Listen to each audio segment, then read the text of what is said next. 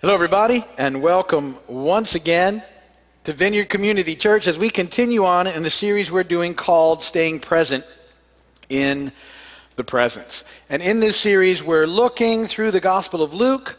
Um, we're looking at encounters that Jesus has with people and situations, trying to learn from him because he is our model for life and ministry about staying present in the presence of God. In our last series, we talked about connecting with God, uh, developing disciples' hearts, how important that was. And now we're, we're looking at how Jesus lived this out uh, in order to see how we can stay connected and present in the presence of God throughout the day. Um, we're using the Gospel of Luke because Luke really um, touches on the humanity of Jesus, Jesus fully God and fully man. But Luke gives us a lot of insight into the ministry under the anointing of the Holy Spirit that Jesus had. And we also see in Luke that he takes a lot of time to go and uh, to get by himself, Jesus does, and to get connected with God so that he can do the things that he needs to do um, in uh, his ministry here. And so we, uh, we started really in Luke 3. We talked about the baptism of Jesus. And uh, we said in that, in that message that it's the importance of knowing that Jesus lived and died and lives for us. And we talked about the Holy Spirit filling us and leading us and guiding us. We talked about God's timing and plans being better than our own and that we can trust Him. We looked at the tempting of Jesus in the wilderness the following week. We talked about the importance of spending time in the Word of God, being able to recognize the tricks and traps of the evil one and how Jesus will help us to avoid and, uh, and overcome them. Uh, then we talked about knowing who Jesus is, knowing his mission statement, knowing that his mission was for me and for you, and uh, that we needed to remember that the heart of what we're called to as a part of his story is to be a people who recognize and embrace our own brokenness and then get healed enough in Jesus to help other people recognize and embrace their brokenness and get healed enough in Jesus that they can help other people recognize and embrace their brokenness, and on and on it goes. Last week we talked about uh, uh, Jesus and his, uh, how he encounters Peter and uh, how he encourages Peter and calls Peter to become a fisher of men. Um, and uh, we talked about what that looks like. I asked you the big question last week are you a speck or a plank person? And I uh, asked you to consider that this week as you were thinking. And we then talked about the importance of seeing with God's perspective. So that's what we've covered so far. All very important stuff and staying present in the present. All available back uh, if you want to go on the internet and watch any of them, if you missed any of them. Uh, today, we're going to continue on in Luke 5. We started in Luke 5 last week. And uh, we're going to look at three separate encounters today. And uh, we're going to watch uh, Jesus interact with people and situations in these encounters to see what we can learn about staying present in the presence. Before we do, though, I like to do something a little different, as you know. And uh, I got a little story for you. And uh, you'll, you'll hate it, and so I'm very excited about telling you this story. There's this pastor, and uh, he's really stressed out because he needs to ask for more money for repairs to the church roof. And uh, he, so he's already stressed about having to ask. And then he, his stress builds even more when he walks in on Sunday morning to find out that the worship leader's out and there's going to be a substitute worship leader that morning. And he looks at the substitute, and in his stress, he just looks and he says, You know what? You need to think of something to play when I ask these people for money. And then he just walks off. The pastor's really stressed. You got to get that. And so at the end of the sermon, uh, you know, it, it, comes time for the offertory. And uh, the pastor's out there and he says, Listen, friends, I, I hate to do this, but we still need thousands of dollars for the repairs on the roof. And I'm going to ask today that if you're able to pledge at least $100, would you please stand? As we sing this next song. And then the, the pastor nods at the substitute worship leader, who nods back and begins to play the Star Spangled Banner. and that is how the substitute worship leader became the full time worship leader as well. Okay, please explain that to anyone that didn't get it. Star Spangled Banner, national anthem. Everybody just stand up. We all okay. Never. See, thank you. Whew. Romans 5. The scripture reading, placed here on purpose after the story. Verses 1 and 2 out of the message paraphrase. By entering through faith into what God has always wanted to do for us, set us right with Him, make us fit for Him, we have it all together with God because of our Master Jesus. And that's not all. We throw open our doors to God and discover at the same moment that He's already thrown open His doors to us.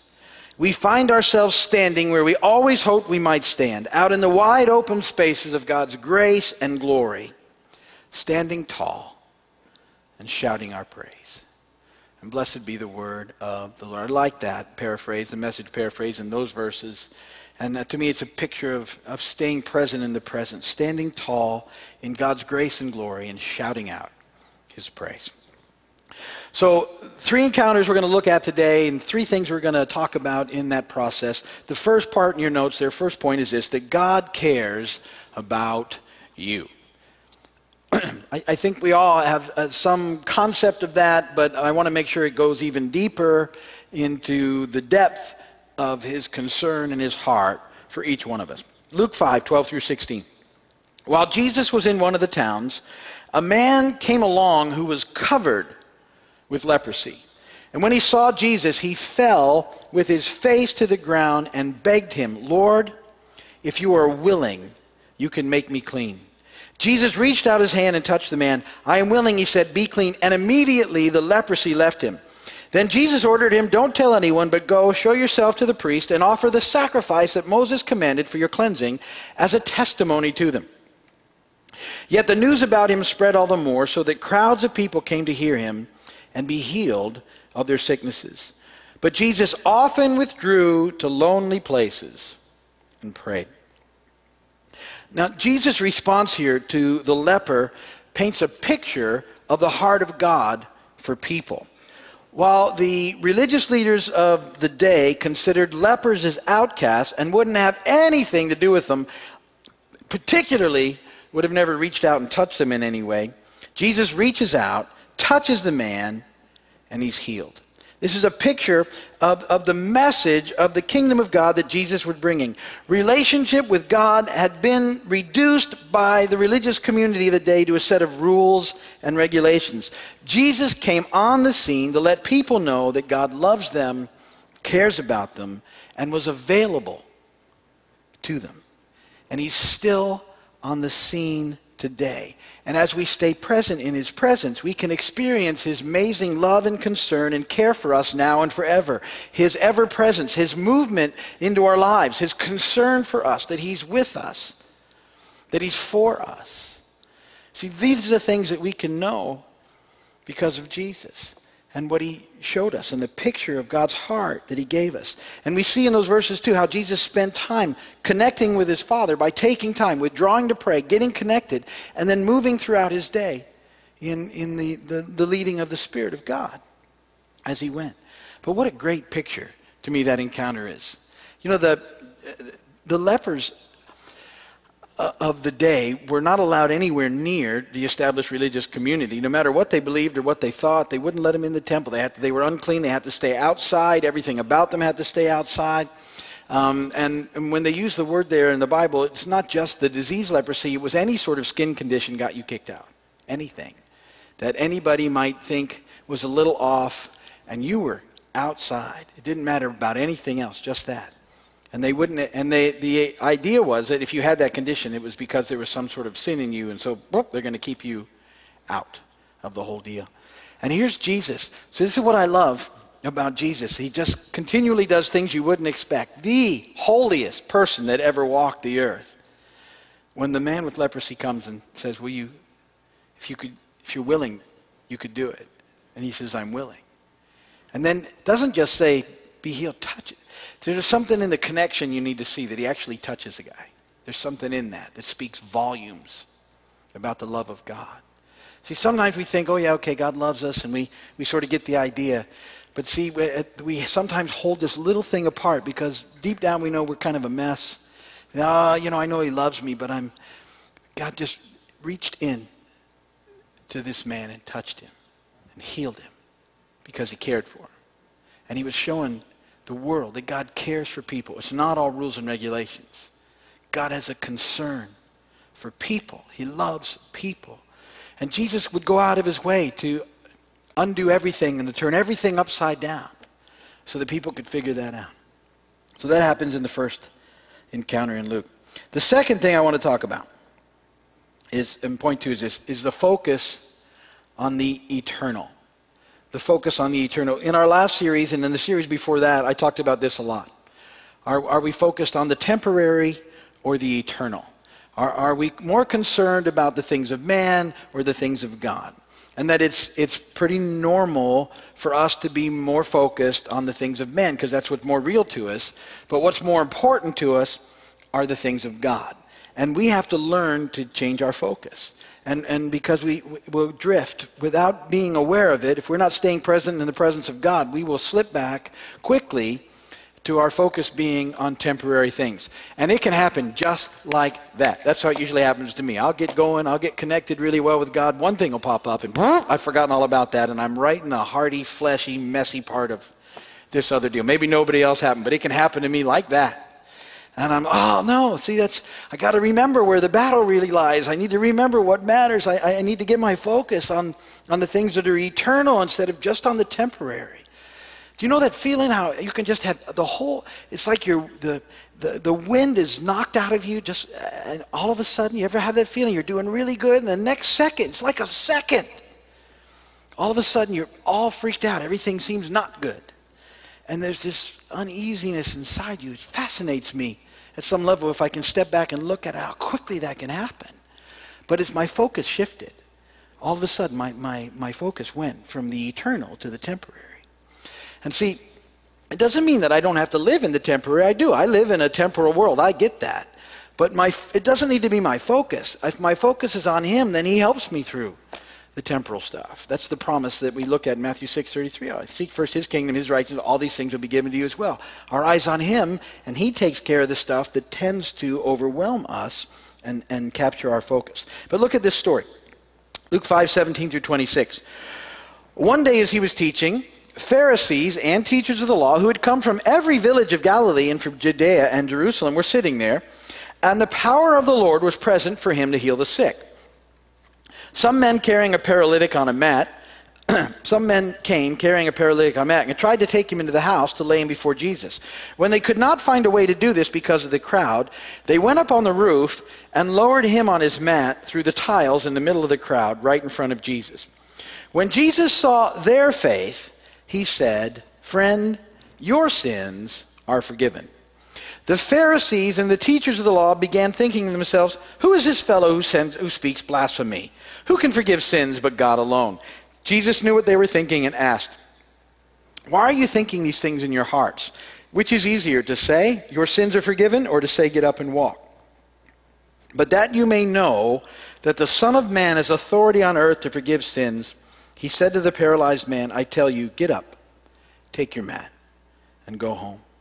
And immediately stood up in front of them, took what he'd been lying on, and went home praising God. Everyone was amazed and gave praise to God. They were filled with awe and said, We have seen remarkable things today. Now, this is another amazing encounter. And, and there's a few things I really want to make sure you, you pick up in this verse. Um, the first one is this in verse 20 Jesus responds based on the faith of the friends. I want to make sure that you see that. Um, it was the friends who brought this guy to Jesus. And, and it was because they thought, they were convinced, they believed that if they could get their friend to Jesus, that Jesus could make him well. To the extent where, when you read some of the other um, Gospels, the story looks like they actually took up on the roof, they dug a hole in the roof to layer down this guy on the mat so that they could get him to Jesus. I always think that that wouldn't go over real well in my house. I don't know about your house, but I have an idea that my wife would go, Really? look, I'm all in, but they just put a hole in the roof. Jesus, look, in, while you're busy, I know you're healing all these folks, but could you heal the roof, please? Because now there's a big hole. But this was the, a picture of their desire to get their friend to Jesus. The crowd was too intense. They couldn't get him anyway, so they went to these great lengths. And in seeing that, Jesus prayed for this man. We'll talk about that more in a moment. But I want you to see that because I want you to be encouraged to continue to pray for your family and your friends and your coworkers and your community and the things of God and revival and all those neat things that need to happen that you continue to pray because it makes a difference. It makes a difference. And you continue to lift those things up before the Lord. So, um, another thing that, that I want you to see, and uh, this has this whole eternal temporary sort of aspect to think about a little bit. Um, that salvation is better than healing. When, when Jesus forgave the man his sins, he gave him the best deal right there. That was the best thing. That was the absolute best. Forgiveness of sins, which means he was made right again with God. Because no sin, then you can be in the presence of God. So that's what he did first. In seeing and responding to this guy's friends, he said, okay, your sins are forgiven. Now, the Pharisees and the established religious community, they didn't care, they didn't care for that at all. Uh, and, and so Jesus sees that, and he's going to move on them as well. But, but I want you to see this and, and kind of connect in this. Um, everyone who is saved is ultimately healed.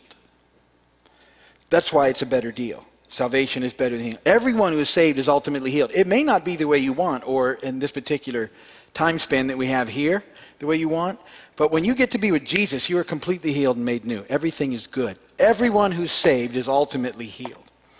Sometimes we go through difficult things here and, and things start to happen that we don't care for, but you need to know in Christ, if you've come to Christ and He's your Lord and Savior, you, everyone is ultimately healed. That's that's in him. Now, that tension to me is this whole eternal temporary tension that's hard to live in because we're motivated more by what we can see and feel and hear and taste because those things seem more real to, to us and therefore more important. But eternal life is better by far. Eternal life is better by far. The eternal things are better than the temporary in every case. And the reaction of the established religious community is, is fascinating as well. Because um, unlike everybody else that's hanging out, they are not overjoyed at the miracles taking place. And they keep getting stuck at the points where they disagree with Jesus. That's where they get stuck. With what Jesus is doing, they get stuck because they've got God in one sort of box and they can't get past it when he operates outside the box. And, and that problem happens today to so many of us. We get God in one theological box, and then we can't see him when he's doing things outside the box. And I promise you, you don't have a box big enough to get God in. You might have some ideas that are pretty sound, and that's okay, and it's good to have some theology, but you need to be open in your connection with God to the fact that He's always doing things outside the box. Jesus always did what people didn't expect Him to do. Always. They would go to him expecting to do one thing, and he would almost always, on purpose, do the other. Just so that they couldn't, couldn't sort of get him plugged into this little box. And this, this sort of thinking that God always does this and never does this can cause you to miss God pretty regularly. And so, this is another reason why we need to stay present in the presence of God so that we can see what He's doing and see what He's up to and not miss Him when He's doing things that might be a little bit outside our box because he operates outside there all the time. Your box just isn't big enough. It's just not. I got I have I try and have a pretty big box and he's always doing stuff I don't expect. It's just the way he is. And yet, you know, we, we're going to come against that all the time with people who've got pretty small box. and they just don't like what, what's going on. And so they miss. See, that's the sad part to me is they miss what God's doing. They're so convinced that can't be God that they miss God when they, they ought to go, is it, I mean, really, the question just has to be, is it God? And, you know, is it, if, it's, if it's good and doesn't go against the word has some good effect, we need to be careful. I also like this part too in that verse. I don't know if you caught it. But Jesus actually calls them out on what they're thinking. How cool is that? Because they don't say this stuff, they're just thinking it. And Jesus looks at them and says, Why are you thinking those things in your heart? Don't you think that had to undo them a little bit? I mean, have you ever been sitting there thinking about something pretty hard and not saying it? And could you imagine if somebody called you on it? Hey, why are you thinking that? And know exactly what they were thinking? And, but that's Jesus. And they were like, uh, well, there you go. Because, and see, the, the whole point is true. They were right. Only God can forgive sins. Guess what was going on? God was forgiving sins. Jesus, fully God, fully man, was there in their midst. Third point. This is a big point. There is joy in the presence of God. There's joy in the presence of God. Luke 5, 27 through 35. After this, Jesus went out and saw a tax collector by the name of Levi standing, uh, sitting at his tax booth. Follow me, Jesus said to him, and Levi got up, left everything, and followed him. Then Levi held a great banquet for Jesus at his house, and a large crowd of tax collectors and others were eating with him. But the Pharisees and the leaders of the law who belonged to their sect complained to his disciples, Why do you eat and drink with tax collectors and sinners? Jesus answered them, It's not the healthy you need a doctor, but the sick. I've not come to call the righteous, but sinners to repentance. And they said to him, John's disciples often fast and pray, and so do the disciples of the Pharisees, but yours go on eating and drinking. And Jesus answered, Can you make the guests of the bridegroom fast while he is with them? But the time will come when the bridegroom will be taken from them, and in those days they will fast. Now, I like this, and again, just to make sure you see the heatedness of what's going on, um, in Jesus' day, the, re- the, established religious community had broken people into two categories sinners and tax collectors. So the tax collectors, it wasn't bad enough that they were sinners, they were tax collectors. They were the worst of the worst of the worst of the worst. And throughout history, the established religious community always has somebody that's their tax collectors of the day. It just changes from generation to generation. At this point in time, it's tax collectors. They're absolutely the worst. Much better to have a murderer to your house than a tax collector. Much better. In their eyes. Tax collectors weren't allowed anywhere near the synagogues. It didn't matter what they believed. Again, they treated like outcasts just like the lepers. Just no, we'll have nothing to do. You wouldn't talk to them, wouldn't be seen with them. You wouldn't have them come to your house because they were considered traitors and the worst of the worst. Now, here's Jesus, who's just called one to be one of his disciples, which is significant, and he's gone to the house where there's a whole bunch of them in attendance. Can you imagine the established religious community going, but here's what I love they're reacting to something that they don't like. And you know what it is they really don't like? The people that were following Jesus experienced joy. And joy was not something that worked into their whole rule and regulation philosophy and theology of life. In their thinking, life with God was about following rules and regulations, not about joy. And unfortunately, this is still a prevailing religious attitude today. That, that the, the, the people who should be filled with joy because they're in relationship with the God who created everything are often very mean, not kind, not happy people. And they're so hard trying to get it, you know, all the rules and everything down that there's no room to experience joy. And that's the exact opposite of what ought to be happening when you're in Christ. Um, the ta- see, Jesus was there eating and drinking with, with tax collectors and sinners. It was, a, it was a picture of them getting together and having dinner together and having fellowship together. And that picture of table fellowship, with what's going on, um, is a picture of eternity. It, it's all about being with and relating to God in a very personal way. And it's this idea of table fellowship that God brings, oh, that, that we have here when uh, we always have meals together. People ask me all the time, why do you have meals? Why do you have meals? Why do you have meals? And, uh, well, we like to eat. That's certainly one thing. Um, but see, there's, there's a bigger picture going on. It's a picture of fellowship with God that's hard to um, demonstrate in any other way. There's something about people getting together in the presence of God and sharing a meal that's a picture of eternity. That's what we're going to be doing with God a lot forever and ever. We're going to be hanging out with one another in His presence, enjoying table fellowship. And, and everybody that loves Christ is invited. That's the deal. And it doesn't matter what the established religious community thinks. The only thing is that they love Jesus. That's the whole deal. These tax collectors were responding to Jesus in love, and they were welcome at the table, along with the lepers and along with everybody else. They just said, Jesus, you're it. I'm going to follow you. See, that's what life comes into. And when you're walking with Jesus and staying present in the presence of God, you should be experiencing a measure of joy in your life. You shouldn't have to fake it or work it up or put on a, a funny smile on your face. There should be, deep down inside, something that, that carries you through. Now, I don't mean um, that you'll never experience difficulty. That's not what I'm talking about. We live in a fallen world on a broken planet. You've heard me say that. There are difficult things that we endure. But knowing just knowing that He's always going to be with us and for us forever, no matter what, and that around the corner comes eternal life with Him, where we sit at the table with Him forever and ever, should always have inside you a measure of joy. It should always be around. That you can go, yeah, this is really bad and really sad. And we, we deal with hard things. We were talking today about hard things that we've dealt with and people that have gone on to be with the Lord. And yet, knowing that they're with Him at the table where we long to be allows us to measure, to hold on to a measure of joy. So, so if you're not experiencing some joy in your life as a believer, there's something not right. There's just something that's not right. We should be the absolute most joyful people in the world. Not pretend, not fake, because that's even worse. But just this settledness that comes from knowing that He's with us and for us, now and forever.